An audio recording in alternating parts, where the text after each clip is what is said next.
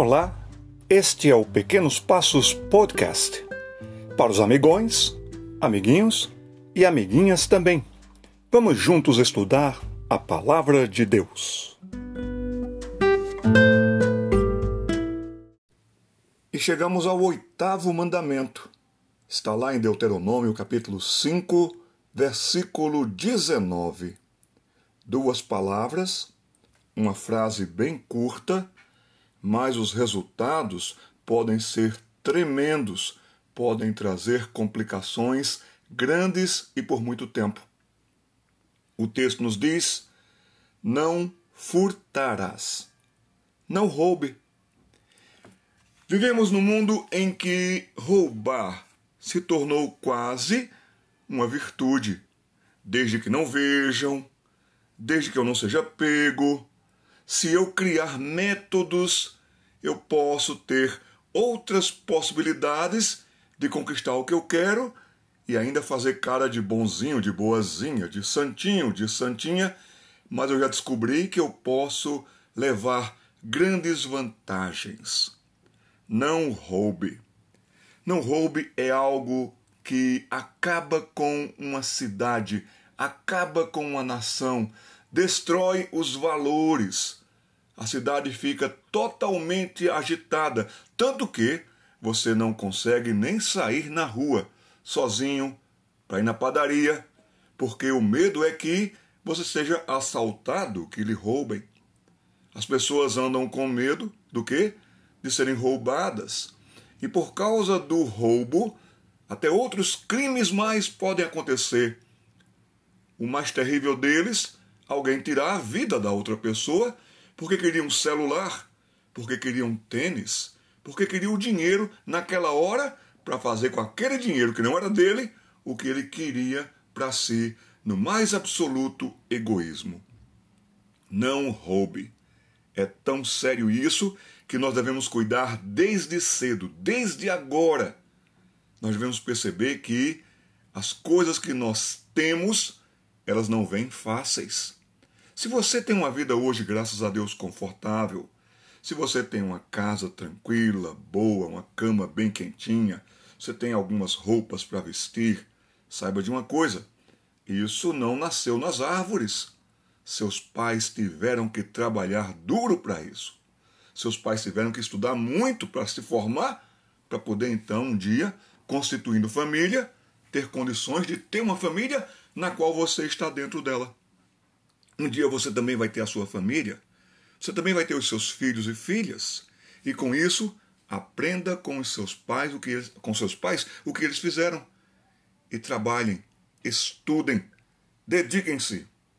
Roubar é muito fácil, roubar é muito rápido. E sabe, o valor não tem importância aqui. Se uma pessoa roubar um milhão de dólares, ou se roubar um lápis, o roubo é igual para Deus. A atitude foi igual para Deus. E quem sabe se aquela pessoa que roubou um milhão de dólares não começou roubando um lápis? E quem sabe aonde pode parar uma pessoa que roubou um lápis? Poderá chegar a roubar um milhão de dólares e achar que está tudo bem. Ah, ele que deu bobeira. Ah, ele que não cuidou das coisas dele. Uma das coisas mais tristes é quando alguém pega alguma coisa da gente e leva. Gente gostava tanto daquele brinquedo, alguém pegou e levou. Já pensou o seu sentimento de tristeza, de perda?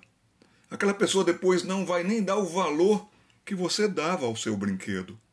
Então perceba isso. O roubar não é só levar um produto, não é só levar o dinheiro.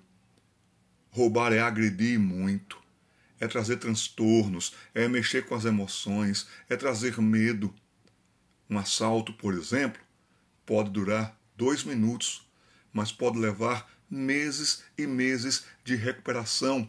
Algumas pessoas precisam até de tratamento por causa de um trauma, de um susto tão grande que teve. Existem diversas formas de roubo, mas existe um Deus que haverá de julgar a todos. Quando o povo de Israel estava para entrar na terra prometida, que é o contexto deste livro que nós temos estudado, havia muitas pessoas em derredor. muitos povos em derredor que não conheciam a Deus, nem amavam a Deus, nem temiam a Deus, podiam até ter suas religiões e serem religiosos, mas todos esses povos, eles faziam as coisas erradas. E entre as coisas erradas, vamos tomar o que é dos outros. Chegavam a invadir, chegavam a tomar as terras, chegavam a tomar a colheita. A colheita era tomada. Assim sendo, você vê que o desejo do ser humano é de ter o que é do outro. Como é que a gente pode educar o coração da gente para a gente cuidar de não roubar?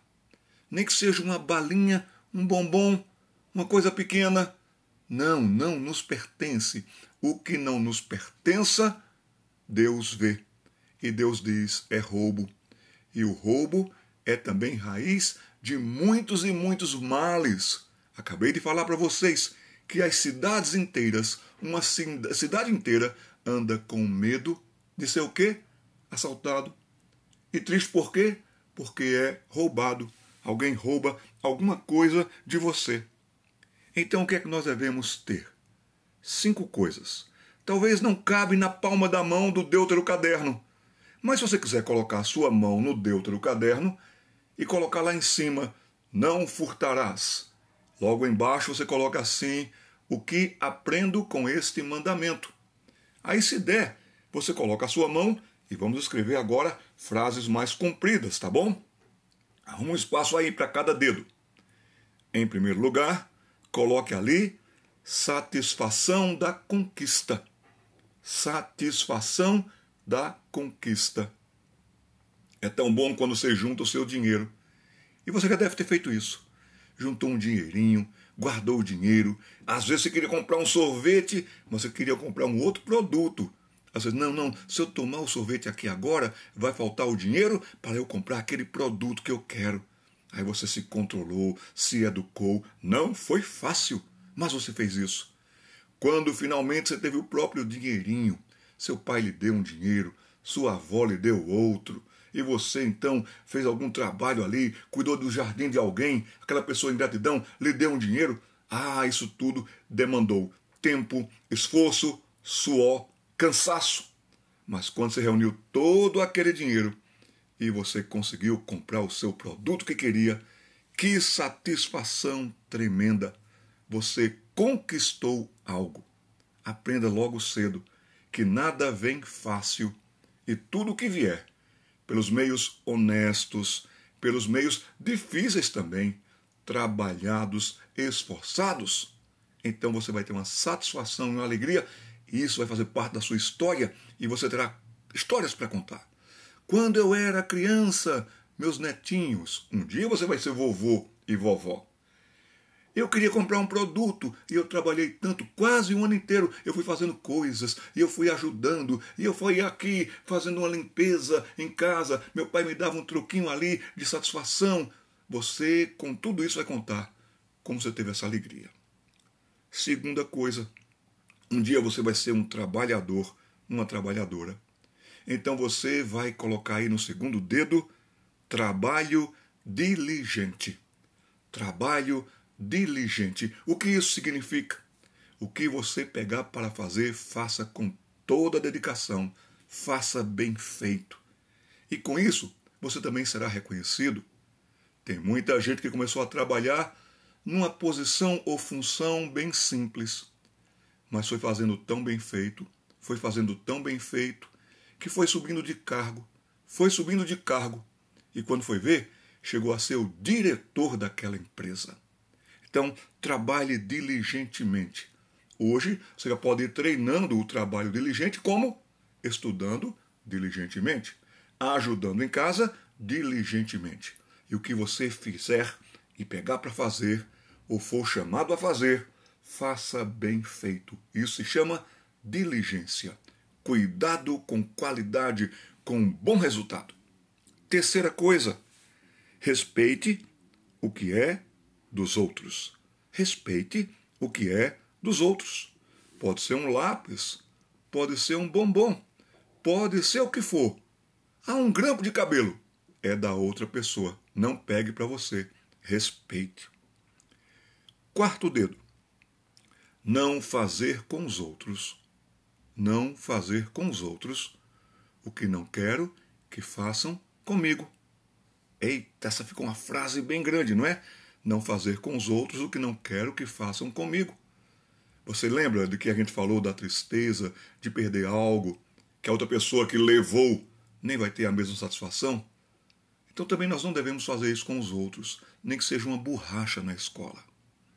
E em quinto e último lugar, devemos ser, coloca aí no dedo, no quinto dedo, ser verdadeiro, fiel e leal. Ser verdadeiro, fiel e leal. Assim nós estaremos tomando precauções sobre não furtarmos. Que Deus nos ajude a cumprirmos essas cinco questões desde cedo e sempre. Em nome de Jesus, amém.